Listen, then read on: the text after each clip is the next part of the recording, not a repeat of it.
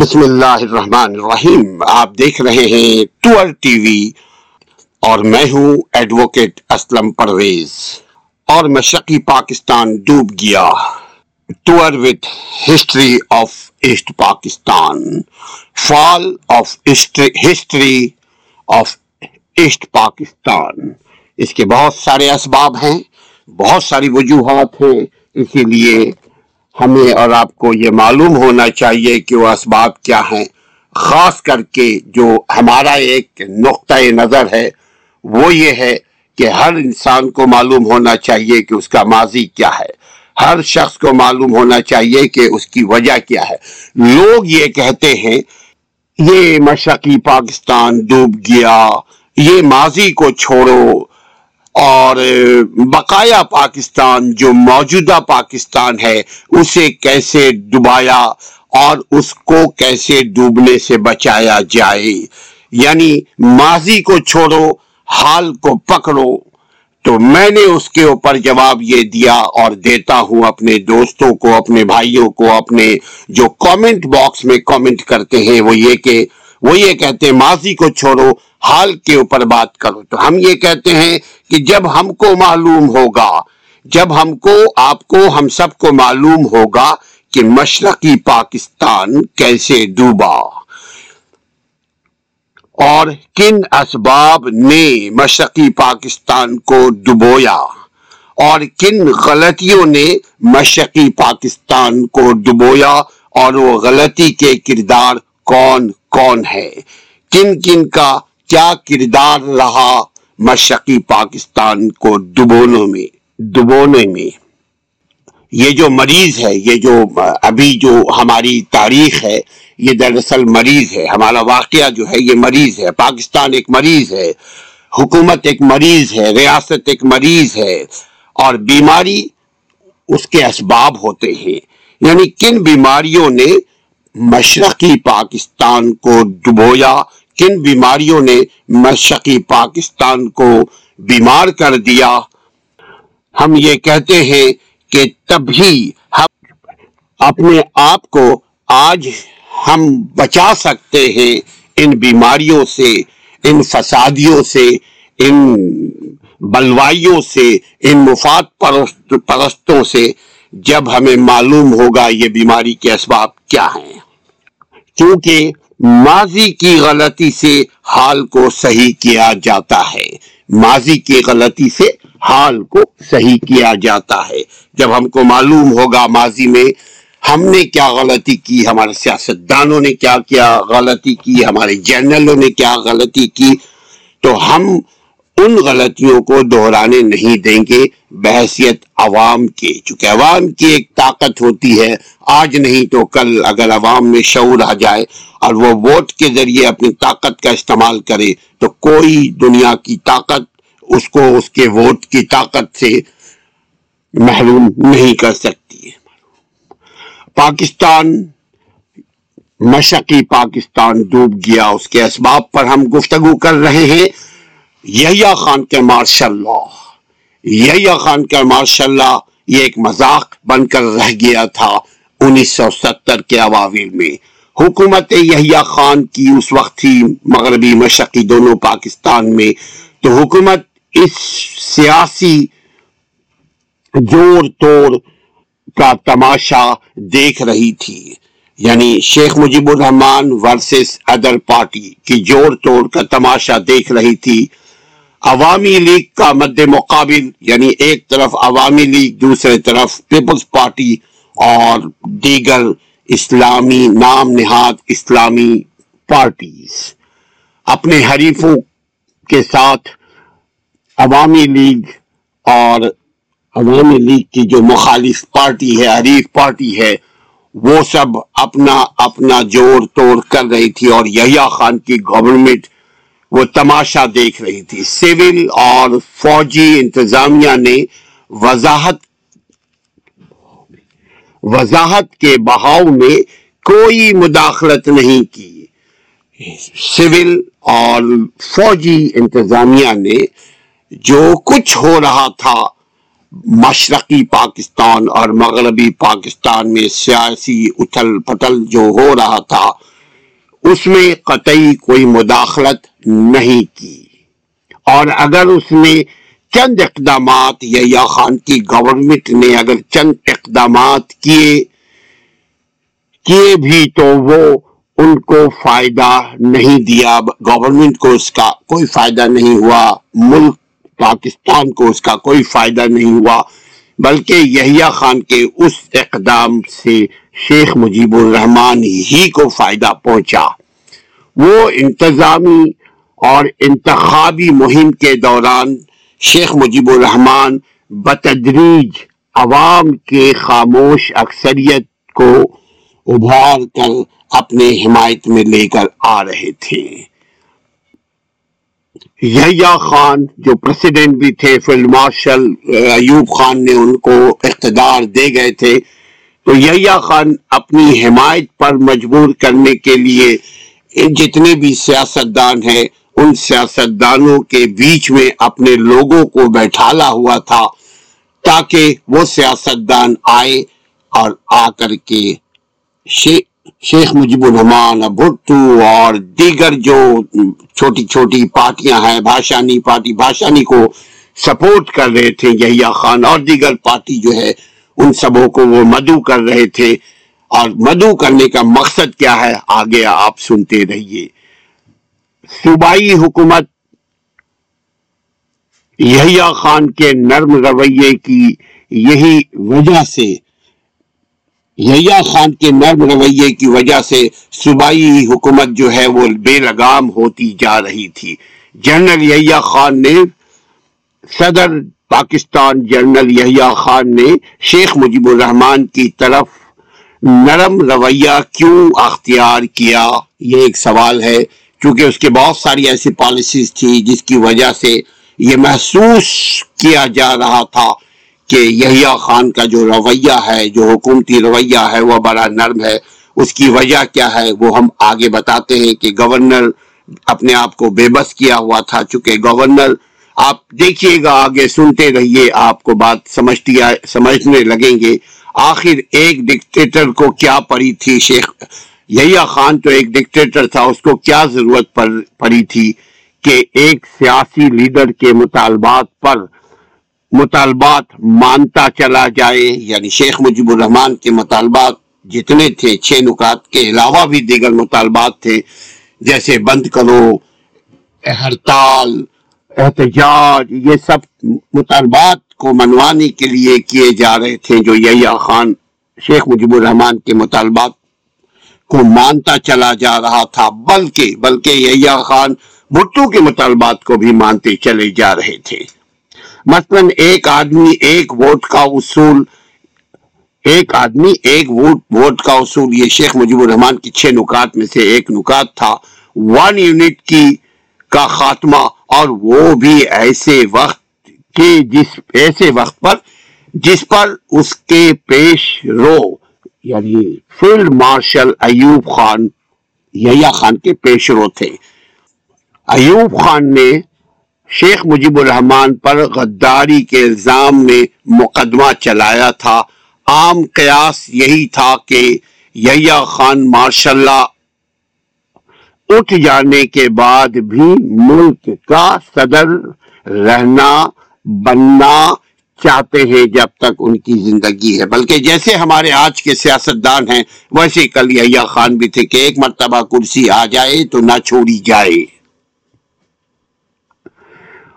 یہ ایسی خواہش تھی، کرسی کی، طاقت کی پاور کی، ایک یہ ایک ایسی خواہش تھی جس کی تکمیل شیخ مجیب الرحمان کی تائید کے بغیر ممکن نہ تھی۔ چونکہ شیخ مجیب الرحمان مشرقی پاکستان میں اکثریت کا ووٹ یا اکثریت کی حمایت اسے حاصل تھی۔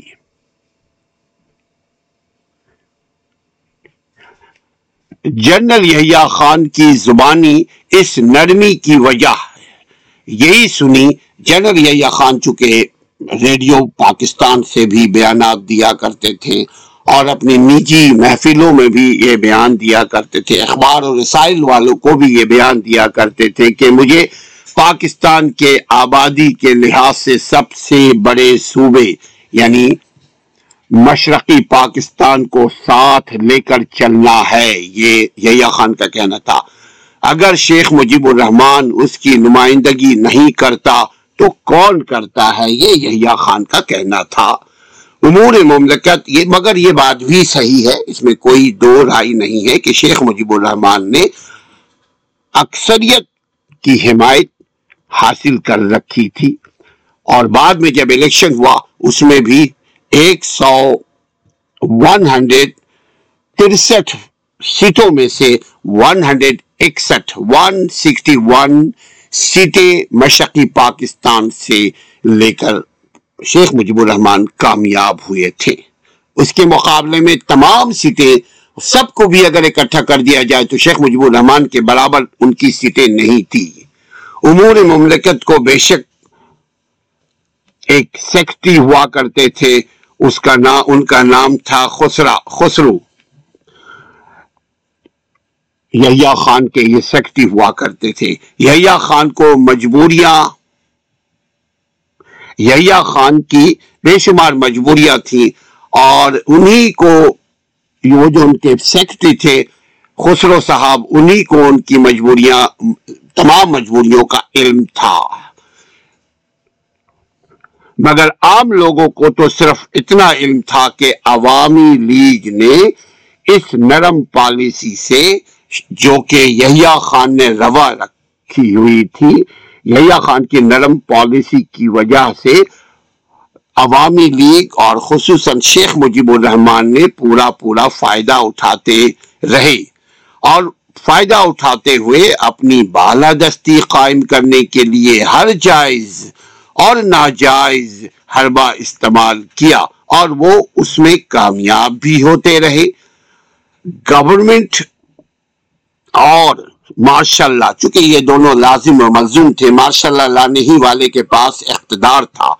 تو گورنمنٹ اور مارشل لا ہیڈ کوارٹر نے اس منہ زور گھوڑے کو لگام دینے کی کوشش کی اور نہ ہی یعنی شیخ مجب الرحمان ایک منہ زور گھوڑا تھا، اس کو لگام دینے کے لیے نہ یحییٰ خان کی کوئی پالیسی تھی، نہ گورنمنٹ کی کوئی پالیسی تھی، نہ بیروکریٹس کی کوئی پالیسی تھی۔ اس کو لگام دینے کے لیے کوئی تدبیر نہیں تھی۔ دوسرے سیاسی گھوڑوں یعنی جو دوسرے اور پارٹی تھے، جیسے یحییٰ خان اور بھٹو تقریباً ایک ہی جیسے تھے۔ مغربی پاکستان میں اکثریت ووٹ، بھٹو نے پیپلز پارٹی نے لایا اور مشقی پاکستان کی اکثریت ووٹ عوامی لیگ نے لایا۔ بقیہ جو دوسرے لوگ تھے، ان کو بھی یحییٰ خان نے کوشش کر رہے تھے، یحییٰ خان استعمال کرے۔ یحییٰ خان بھی اس وقت وہی اسٹیٹمنٹ دے رہے تھے جو آج باجوہ دے کر گئے۔ کیا کہ فوج کو سیاست سے الگ رہنا چاہیے؟ فوج سیاست سے الگ ہے اور اس کا انہوں نے ایک ثبوت بھی دیا نائنٹین سیونٹی کے الیکشن کروا کر کے کہ یہ الیکشن غیر جانبدارانہ الیکشن ہے، یہ الیکشن شفاف آنا الیکشن ہے۔ یہ الیکشن میں ہم نے کہیں کوئی انجینئرنگ نہیں کی، کہیں کوئی دھاندلی نہیں کی۔ مگر اس کو ہم آگے بتاتے ہیں کہاں انجینئرنگ کرنے کی کوشش کی گئی۔ ہم اس کے اوپر یہ بھی بات کرتے ہیں کہ کیا انیس سو ستر کا الیکشن شفاف تھا، غیر جانبدارانہ تھا یا مینوپولیٹ کیا گیا تھا، شفاف نہیں، بلکہ یہ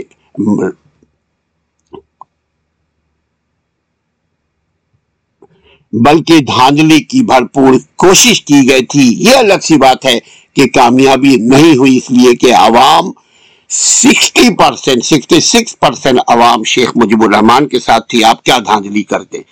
دھاندلی کرنے کے لیے جن لوگوں کو آپ نے الیکشن میں لگایا ہوا تھا، الیکشن آفس میں لگایا ہوا تھا، وہ سب کے سب عوامی لیگ کے ہی سپورٹر تھے۔ اس وقت یحییٰ خان نے غیر جانبداری کا لباس پہنا ہوا تھا۔ اور جو کچھ ہو رہا تھا مشقی پاکستان میں خصوصاً، وہ سب حکومت، انتظامیہ گورنمنٹ یہ سب تماشائی بنے کھڑے تھے، تماشا دیکھ رہے تھے۔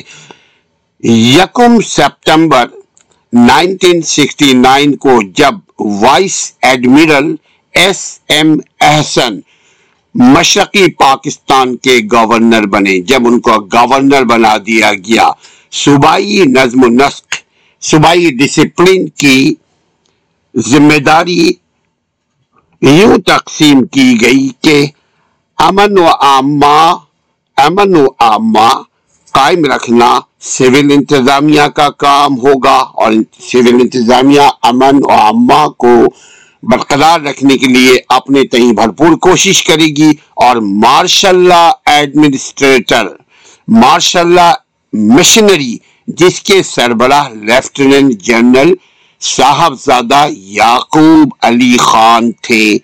اسی وقت حرکت میں آئیں گے یعنی مارشاء اللہ یعنی فوج اس وقت حرکت میں آئے گی جب سول انتظامیہ بے بس ہو جائے۔ جب سول انتظامیہ بے دست و پا ہو جائے یا حالات اسے بے اثر کر دے سول انتظامیہ کو، ایڈمرل احسن اور جنرل یعقوب، یہ دونوں ہی اپنے اپنے شعبوں کے حاکم آلہ تھے۔ ایڈمرل احسن کو گورنر بنایا گیا تھا۔ اور جنرل یعقوب کو ماشاء اللہ ایڈمنسٹریٹر مشقی پاکستان کا بنایا گیا تھا۔ ایک دوسرے کے آگے، یہ دونوں ایک دوسرے کے آگے جواب دینا تھے۔ یعنی گورنر مارشل ایڈمنسٹریٹر کو کوئی جواب دے نہیں تھا۔ مارشل اللہ ایڈمنسٹریٹر گورنر کو کوئی جواب دے نہیں تھا۔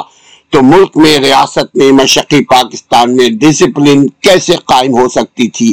دونوں اپنی اپنی جگہ بے لگام کے گھوڑے بنے ہوئے تھے۔ دونوں براہ راست جنرل یحییٰ خان کے ماتحت تھے اور دونوں ایک دوسرے کو جواب دینے کے بجائے اسلام آباد کو جواب دینے کے پابند تھے۔ اگر اسلام آباد کے پاس اتنا وقت ہو، اتنی فرصت ہو کہ وہ پوچھے، بتائیے مشقی پاکستان میں کیا ہو رہا ہے؟ اس کو بولتے ہیں لیک آف ایڈمنسٹریشن جب امن و عامہ کی صورتحال خراب ہو تو کیا اسلام آباد والے آ کر کے اس کو صحیح کریں گے؟ یقیناً یہ گورنر کی ذمہ داری تھی، لیکن گورنر کیسے خود کرتا جب تک کہ پولیس اور فوج اور رینجر اور ملیشیا اس کا ساتھ تعاون نہ کرے؟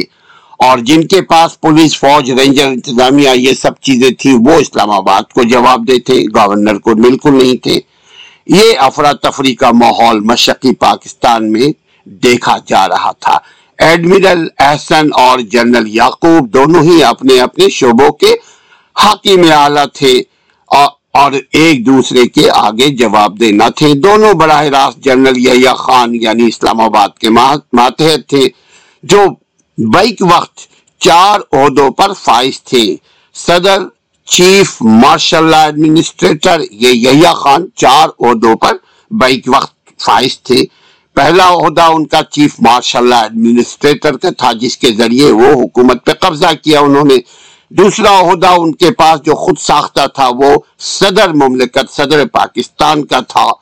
اور تیسرا عہدہ ان کے پاس تھا، افواج پاکستان کے سپریم کمانڈر تھے۔ اور بری فوج کے کمانڈر ان چیف بھی تھے۔ جنرل یعقوب اپنے منکرانہ ذہن جنرل یعقوب بڑے تحمل مزاج تھے۔ اب ان کی طبیعت میں ملائمیت تھی، بڑے شائستہ انداز میں گفتگو کیا کرتے تھے، انسان کو دیکھ کر بات کیا کرتے تھے۔ ان کے اخلاق اس وقت یقیناً دیکھنے میں آتی تھی۔ اخلاق میں ریئلی وہ اپنی مثال آپ تھے، بڑے اخلاق کے ساتھ، تمیز و تمدن کے ساتھ۔ وہ سیاسی پارٹیوں کے ساتھ بھی، سیاسی پارٹی کے رکن اور شیخ مجیب الرحمان وغیرہ کے ساتھ بھی اخلاق کے ساتھ بات کیا کرتے تھے۔ اور اسی معاملے میں اخلاقی تدبر کے معاملے میں وہ مشہور بھی تھے۔ وہ مسائل کو سمجھنے اور آنے والے طوفان کا قبل از وقت اندازہ لگا لیا کرتے تھے۔ یہ ان کی خدا داد صلاحیت تھی، مگر صلاحیت سے فائدہ اس لیے نہیں اٹھایا جا سکا کہ گورنر کے ساتھ ان کی کولیبریشن نہیں تھی۔ گورنر بھی جواب دے، صدر کو تھا اور یہ جو مشرقی پاکستان کا ماشاء اللہ ایڈمنسٹریٹر تھا، وہ بھی صدر کو جواب دے تھا۔ اچھا صدر کے پاس اتنی فرصت ہی نہیں تھی کہ وہ کسی کے سوال جواب کسی کے سوال کا جواب دے۔ بہت سے لوگوں کا یہ بھی خیال تھا کہ جنگ شروع ہونے سے پہلے جس میں سمجھ بوجھ کی ضرورت ہوتی ہے، وہ ان میں وہ اس میں موجود تھی یعنی ایڈمرل احسن میں۔ ایڈمرل احسن کو ان کی مرضی کے خلاف نیوی کے سربراہی سے ہٹا دیا گیا تھا اور اس پاکستان کا چارج دے دیا گیا تھا۔ گورنری کی گدی پر بیٹھا دیا گیا تھا ایڈمرل صاحب کو۔ ان میں درویش کی گوشہ نشینی یعنی وہ جو جو جو نیوی کا جو کمانڈر ہوتا ہے، وہ دراصل عوام سے دور رہنے کا عادی ہو چکا ہے، ہوتا ہے۔ اس کو ہم گوشہ نشینی بھی کہہ سکتے ہیں۔ تو گوشہ نشینی ان کی طبیعت میں آ چکی تھی۔ یہ اوصاف ایڈمرل کی تھی کہ وہ الگ تھلگ رہنا پسند کرتے تھے۔ گورنری کے عہدے کے لیے وہ قیمتی سرمایہ سمجھا جاتا تھا، ان کو سمجھا جاتا تھا کہ یہ گورنری کا عہدہ کو سنبھال لیں گے اور احسن طریقے سے مشرقی پاکستان کو مینٹین کر لیں گے لا اینڈ آرڈر کے سچویشن کو کنٹرول کر لیں گے سیاست دانوں کے ساتھ گفتشنی کریں گے انگیج کریں گے گفتگو کو۔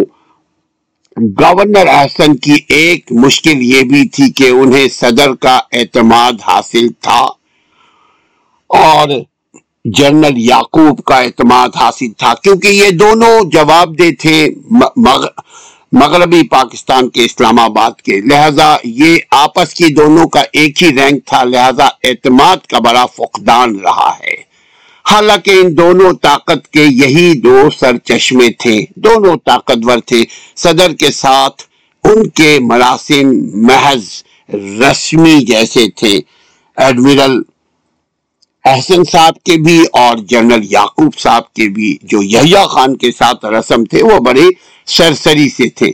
سربراہ مملکت جب ڈھاکہ تشریف لائے یعنی جنرل محمد آغا یحییٰ خان جب مشقی پاکستان کے کیپٹل ڈھاکہ میں تشریف لائے تو تقریباً ایڈمرل احسن اور یعقوب صاحب، یہ یہ دونوں ان سے رسمی طور پہ محض ملے، ان کے ساتھ کوئی پور یا خان کے ساتھ کوئی ڈیپلی رشتہ نظر نہیں آیا کہ ملکی لیول کے اوپر ان سے گفتگو کی جائے۔ کیونکہ یحییٰ خان ایک الگ ڈائریکٹلی شیخ مجیب الرحمان سے بھی بات کرنا کرتے تھے بٹو سے بھی بات کرتے تھے بائی پاس کر کے گورنر کو بائی پاس کر کے سول انتظامیہ کو۔ یحییٰ خان یعنی سربراہ مملکت جب ڈھاکہ تشریف لائے تو تقریباً ضابطے کے مطابق ایڈمرل احسن ایئرپورٹ پر ان کا استقبال کرتے ہوئے نظر آئے، انہوں نے استقبال کیا اور یحییٰ خان کو لے کر کے ایوان صدر ڈھاکہ دھنمندی پہنچ گئے اور خود پھر واپس گورنر ہاؤس چلے گئے۔ پھر شاد و نادر کبھی کبھی وہ صدر سے ملنے کے لیے صدارتی ہاؤس پریسیڈنشل ہاؤس ڈھاکہ میں آتے تھے وہ۔ عام طور پہ وہ دور ہی رہا کرتے تھے۔ جب عسکری حلقوں سے ایڈمرل احسن کو ملنے والی حمایت کا یہ عالم تھا، تو انہیں مجبوراً اپنے بنگالی چیف سیکرٹری ایک ان کے پاس بنگالی چیف سیکرٹری ہوا کرتا تھا، اس کا نام تھا مسٹر شفیع شفیع اعظم جو جس کے ساتھ وہ آفیشل معاملات، ملکی معاملات اس پاکستان کے معاملات کو ڈیل کیا کرتے تھے، بات چیت کیا کرتے تھے، چونکہ گورنر مجبور ہے سیکٹری سے بات کرنے پر۔ گورنر اور بیروکریٹس آپس میں تعاون کے ساتھ ہی ریاست کو اپنے اپنے قبضے کے ریاست کو، مشرقی پاکستان کو چلا سکتا ہے۔ اور یہ سیکٹری سیکرٹری شفیع صاحب یہ کہا جاتا ہے کہ یہ شیخ مجیب الرحمان کے پوائنٹ ہی تھے۔ شیخ مجیب الرحمان کے طرف دار تھے۔ شیخ مجیب الرحمان ان کو پسند کرتے تھے اور شیخ مجیب الرحمان نے ان کو خاص ٹاسک دیا ہوا تھا کہ آپ بیوروکریسی میں بیٹھو اور وہاں بیٹھ کر کے ہمارے حصے کا بھی تم کام کرو on behalf of Awami League. Awami League کا کھیل کھیلنے یہ جو شیخ شیخ صاحب تھے، شیخ مجیب الرحمان کے شفیع الاعظم صاحب جو تھے، یہ شیخ مجیب الرحمان کے عوامی لیگ کا کھیل ایوان میں بیٹھ کر کھیل رہے تھے۔ اس کے باوجود گورنر اور ماشاء اللہ ایڈمنسٹریٹر کو خوش بھی رکھتے تھے۔ یعنی ایک وقت یہ تین جگہوں پر کھیلا کرتے تھے۔ شفیع صاحب جو سیکٹری ہوا کرتے تھے، وہ گورنر کو بھی مطمئن کیا کرتے تھے۔ وہ ایڈمرل احسن صاحب جو گورنر تھے مشرقی پاکستان کے، ان کو بھی خوش رکھتے تھے اپنی حکمت سے۔ Martial law administrator general Yaqub کو بھی خوش رکھتے تھے۔ وہ تین اور شیخ مجیب الرحمان کو بھی وہ خوش رکھا کرتے تھے۔ دراصل کہا یہ جاتا ہے کہ وہ دراصل شیخ مجیب الرحمان کا آدمی تھا۔ سیکرٹری سیکرٹری جو ہے، وہ ان حربوں کے ذریعے خوب جانتے تھے کہ عوامی لیگ کو جرنلوں کے مقابلے میں کس طرح کامیاب کرایا کرایا جاتا ہے اور کس طرح کامیاب کروانا ہے۔ عوامی لیگ خوش تھی کہ حضرت یعنی شفیع صاحب جو ہے یہ کلیدی کردار ادا کر رہے ہیں۔ یہ آسامی پر فائز ہیں، یہ بیروکریٹس بنے ہوئے ہیں۔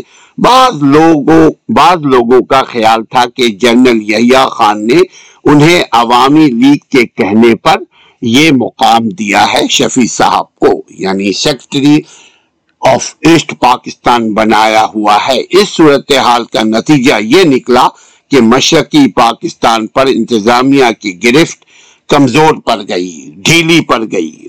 ماشاء اللہ عام قانون سے بھی زیادہ غیر مؤثر ہو کر رہ گیا، کمزور ہو کر رہ گیا، جبکہ ماشاء اللہ کا مطلب طاقت کا سر چشمہ ہونا چاہیے، لیکن طاقت کے بجائے کمزور ہو گیا۔ وجہ یہ ہے کہ گورنر اور martial law administrator of east Pakistan اور چیف سیکرٹری یہ تینوں جو ہیں، یہ اپنی اپنی جگہ کھیل کھیل رہے تھے۔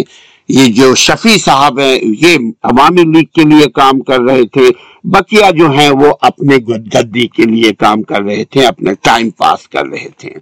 یہ اپنی کمزوری کا یہ جواز پیش کیا کہ بڑے بڑے جرائم مارشاء اللہ ضابطوں کی زد میں آتے تھے، جنہیں نافذ کرنے کا اختیار صرف مارشاء اللہ ایڈمنسٹریٹر جنرل یعقوب کو تھا، یا گورنر صاحب جواز پیش کر رہے تھے یعنی گورنر ایڈمرل احسن صاحب۔ اور صرف یحییٰ خان کو جواب وہ تھے، مجھے نہیں، گورنر صاحب کہتے تھے کہ بھائی، میں جب کوئی سوال کرتا تھا تو وہ یہ کہتے تھے کہ میں تو جواب دے، اسلام آباد کو ہوں، آپ کو نہیں۔ اس طرح انتظامی امور بے بسی کا شکار ہوئی ہوئی تھی۔ انتظامیہ کی بڑھتی ہوئی کمزوری اور عوامی لیگ کی بڑھتی ہوئی قوت کے اثرات جلد ہی نمایاں ہونے لگے، ظاہر ہونے لگے۔ امن و امان کی حالت خراب ہوتی چلی گئی۔ صنعتی، تجارتی، تعلیمی زندگی، سوشل لائف سب کچھ تحس نحس ہو گیا تھا۔ ہر شعبہ زندگی مشرقی پاکستان کی جتنی شعبہ زندگی ہے، اس میں غیر یقینی افراتفری اور بے راہ روی۔ بے راہ روی نمایاں نظر آ رہا تھا۔ اس کا سب سے بڑا اثر فیکٹریوں، جتنے بھی کل کارخانے جو جہاں جہاں مزدور لوگ، جہاں عوام لوگ کام کیا کرتے ہیں، نوکری کیا کرتے ہیں، وہاں نظر آتا تھا۔ فیکٹریوں اور کارخانوں پر پڑ رہا تھا۔ جو ملکی لیول کے جو سیاسی اتھار پچار ہے، اس کے اثرات فیکٹریوں پہ پڑ رہے تھے۔ آئے دن ہڑتالیں ہو رہی تھی، کام بند کیے جا رہے تھے۔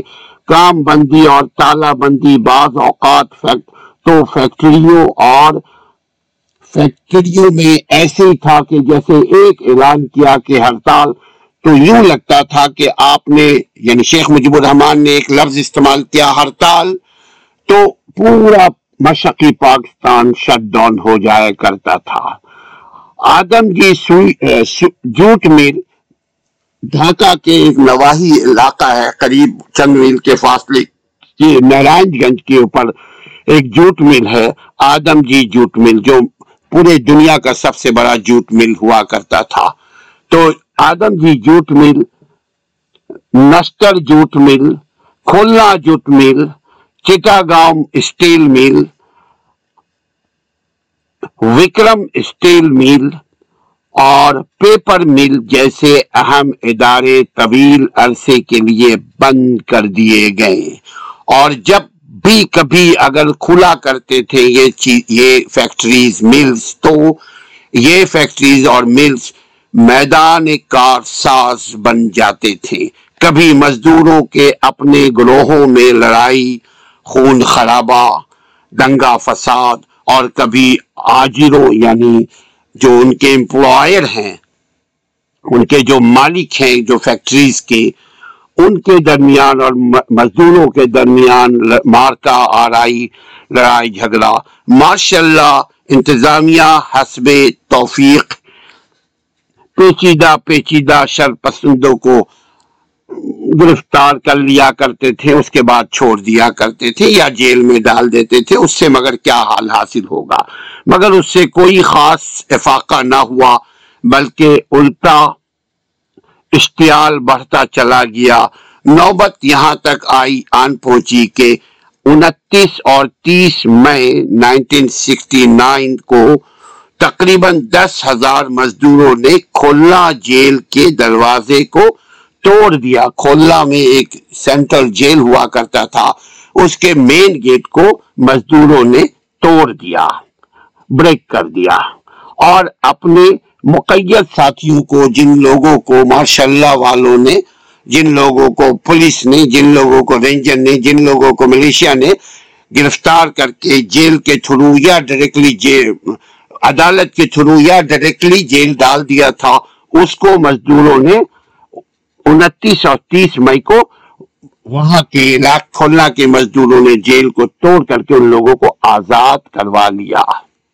اس سے ایک ہفتہ پہلے یعنی انتیس، اٹھارہ اٹھارہ مئی کو مزدوروں نے ایک اور مشتعل ہجوم، مزدوروں کی ایک اور مشتعل ہجوم A S P assistant superintendent police mister Fazal ur Rahman Chaudhry کو شہید کر دیا۔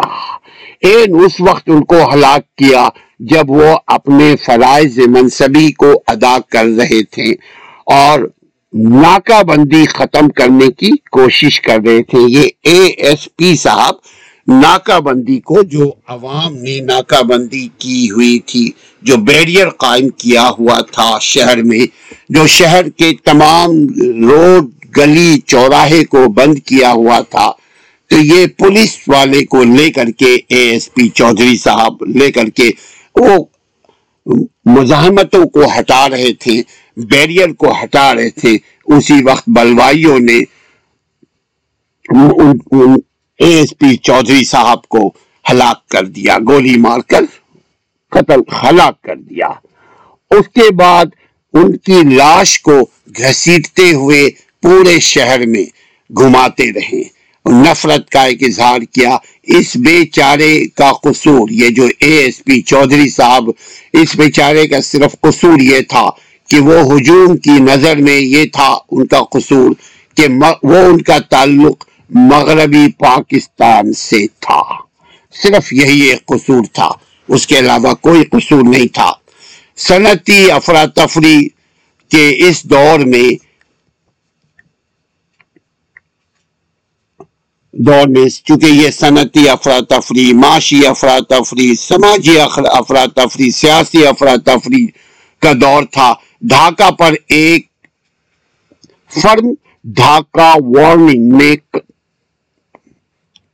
جو وہاں فیکٹریاں تھیں، جو وہاں میلے تھی ان لوگوں کے سٹیٹمنٹ الگ الگ ہے۔ ذرا وہ ملاحظہ فرمائیے۔ ایک فیکٹری والے یہ فرماتے ہیں کہ ہم نے ایک کروڑ بیس لاکھ روپے کی غیر ملکی مشینری منگوا رکھی ہے۔ یعنی امن کے دور میں انہوں نے منگوائی تھی، جس سے سالانہ ساڑھے بارہ کروڑ روپے کی مصنوعات تیار کی جا سکتی تھی۔ ہم نے ڈیڑھ لاکھ روپے کی مالیت، یہ بات ہے نائنٹین سکسٹی نائن کی، ڈیڑھ لاکھ روپے کی مالیت کی مصنوعات منگوائی ہوئی ہے۔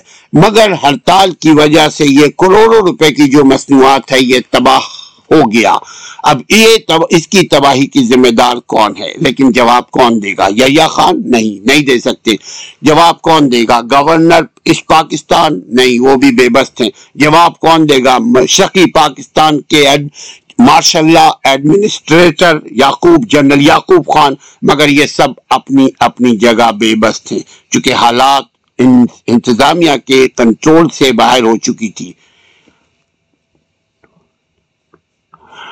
ایک مرتبہ نہیں، کئی مرتبہ جب بھی ماشاء اللہ والوں کے پاس انتظامیہ والے جایا کرتے تھے، تو وہ یہی کہتے تھے، یہ سیول کا معاملہ ہے۔ یعنی گورنر اور ماشاء اللہ یہ دونوں کے تعاون کا اندازہ آپ لگائیے کہ جب وہ جاتے تھے کہ بھائی آپ ہمارے ساتھ تعاون کرو، ہم آپ کے ساتھ تعاون کریں گے، تو یہ دونوں اپنی اپنی جگہ بات کیا کرتے تھے، بھائی یہ سول معاملہ ہے، اس میں فوج نہیں مداخلت کرے گی۔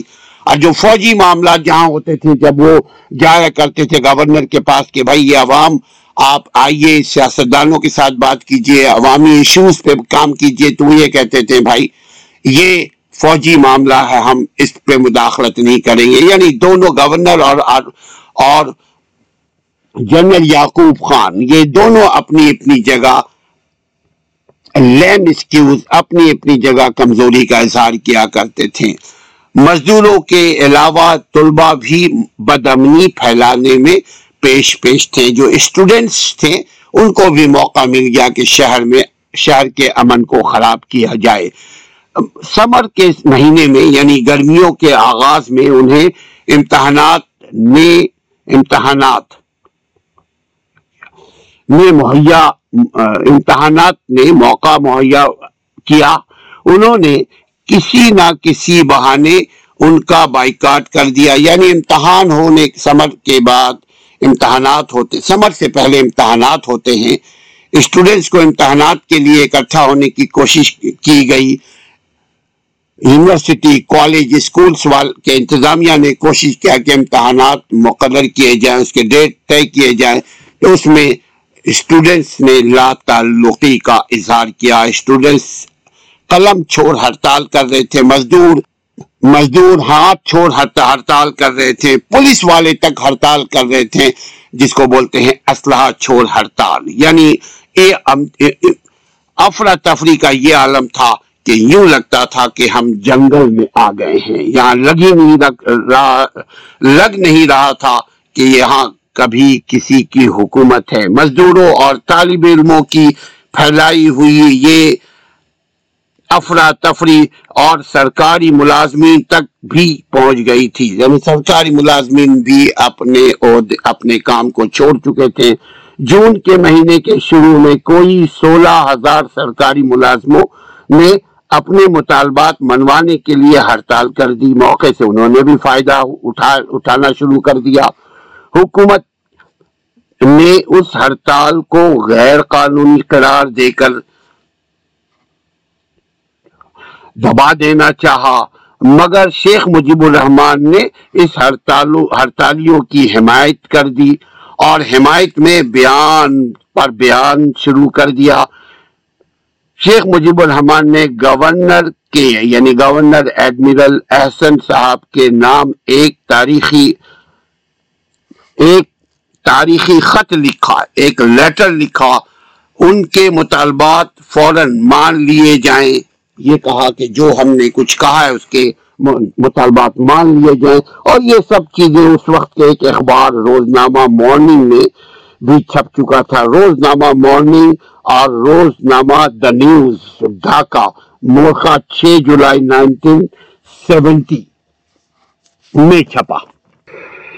تمام ہڑتالیوں کے دیکھا دیکھی صحافی صحافی حضرات بھی مادر پدر آزاد ہو چکے تھے۔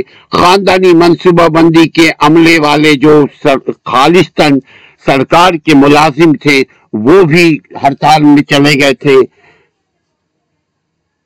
چمڑے کے کارخانوں والے، چائے کے باغوں والے مانجھی اور چائے کے باغ میں کام کرنے والے، پان کے باغوں میں کام کرنے والے، سبزی کے باغوں میں کام کرنے والے، ان سبوں نے ہڑتال کر دی۔ ان سب نے اپنے اپنے مطالبات کو باقاعدہ نکات کی شکل میں، دفات کی صورت میں مختلف طبقوں کے نکات کی تعداد مختلف تھی۔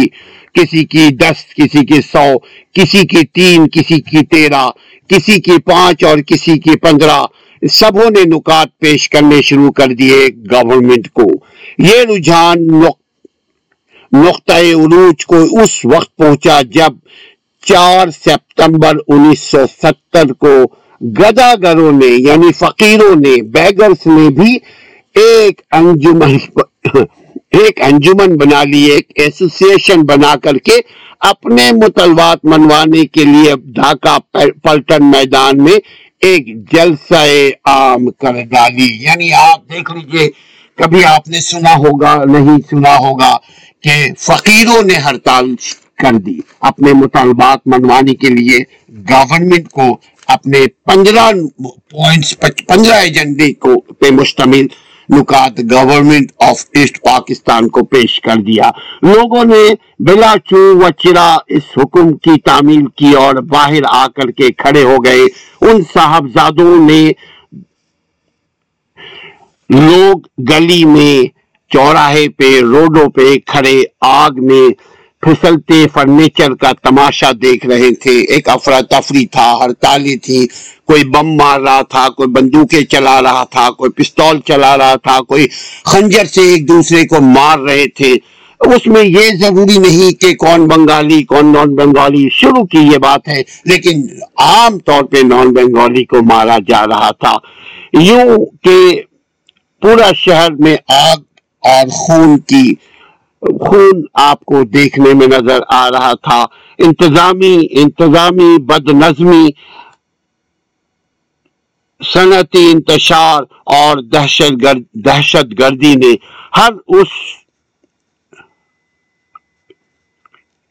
ہر اس شخص کو بے یقینی میں مبتلا کر دیا تھا۔ بے، اور بے، تمام شہر میں، پورے ملک میں یعنی مشقی پاکستان میں بے یقینی کی فضا پیدا کر دی گئی تھی۔ امن پسند شہری گھروں کے اندر رہنا زیادہ محفوظ سمجھتے تھے۔ اب وہ گھر سے نکلتے نہیں تھے جو اکثریت میں تھے، کیونکہ گلیاں موت کے کوچے میں بدل گئی تھی۔ مجھے آپ شہر میں ہر طرف خون ہی خون دیکھ رہے تھے۔ آپ شہر میں ہر طرف دنگا فساد، لڑائی، جھگڑے، آگ لگاؤ، جلاؤ، گھیراؤ کا ایک سما تھا۔ انہی دنوں میں عدالتوں کا بھی یہ حال تھا کہ وکیل لوگوں نے بھی ہڑتالیں کر دی تھی۔ جج بیچارے اکیلے بیٹھے رہتے تھے۔ بعد میں ججوں نے بھی کورٹ میں آنا چھوڑ دیا۔ قانون ساز ادارے جو ہیں وہ اپنے آپ کو بے بس محسوس کر رہے تھے۔ پاکستان میں لوگ ماشاء اللہ کو دہشت اور خوف کی علامت سمجھتے ہیں، لیکن وہ بھول جاتے ہیں کہ موجودہ ماشاء اللہ ملک میں جمہوریت کی راہ ہموار کر رہا ہے۔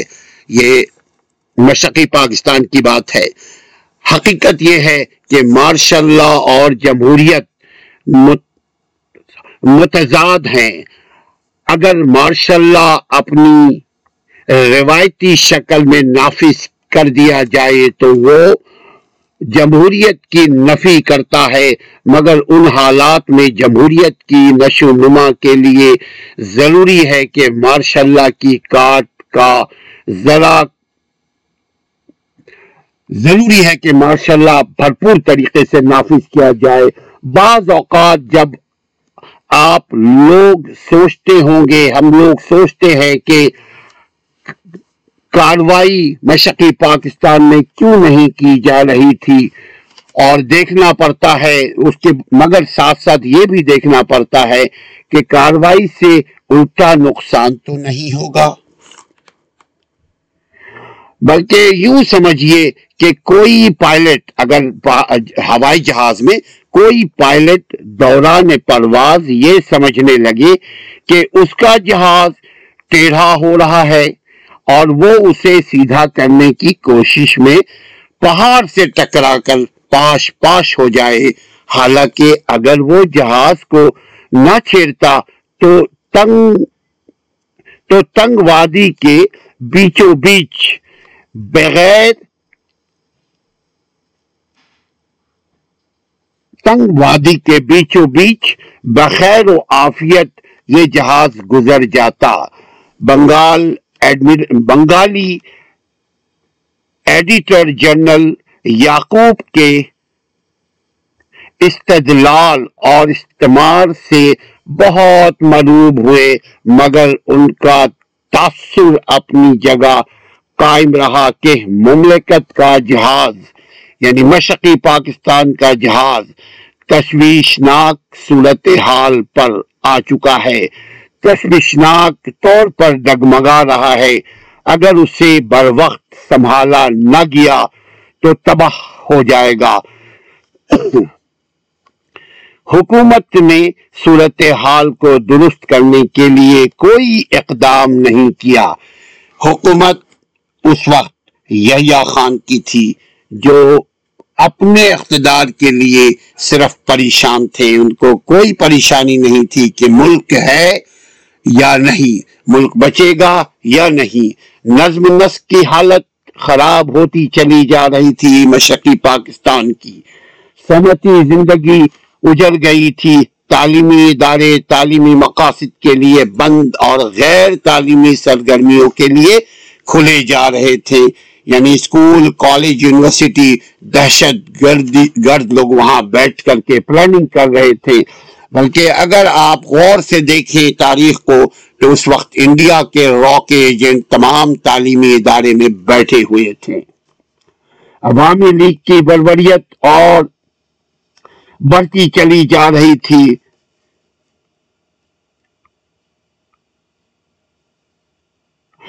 یہ تھی وہ فضا جس میں دسمبر انیس سو ستر کے عام انتخابات ہونے والے تھے۔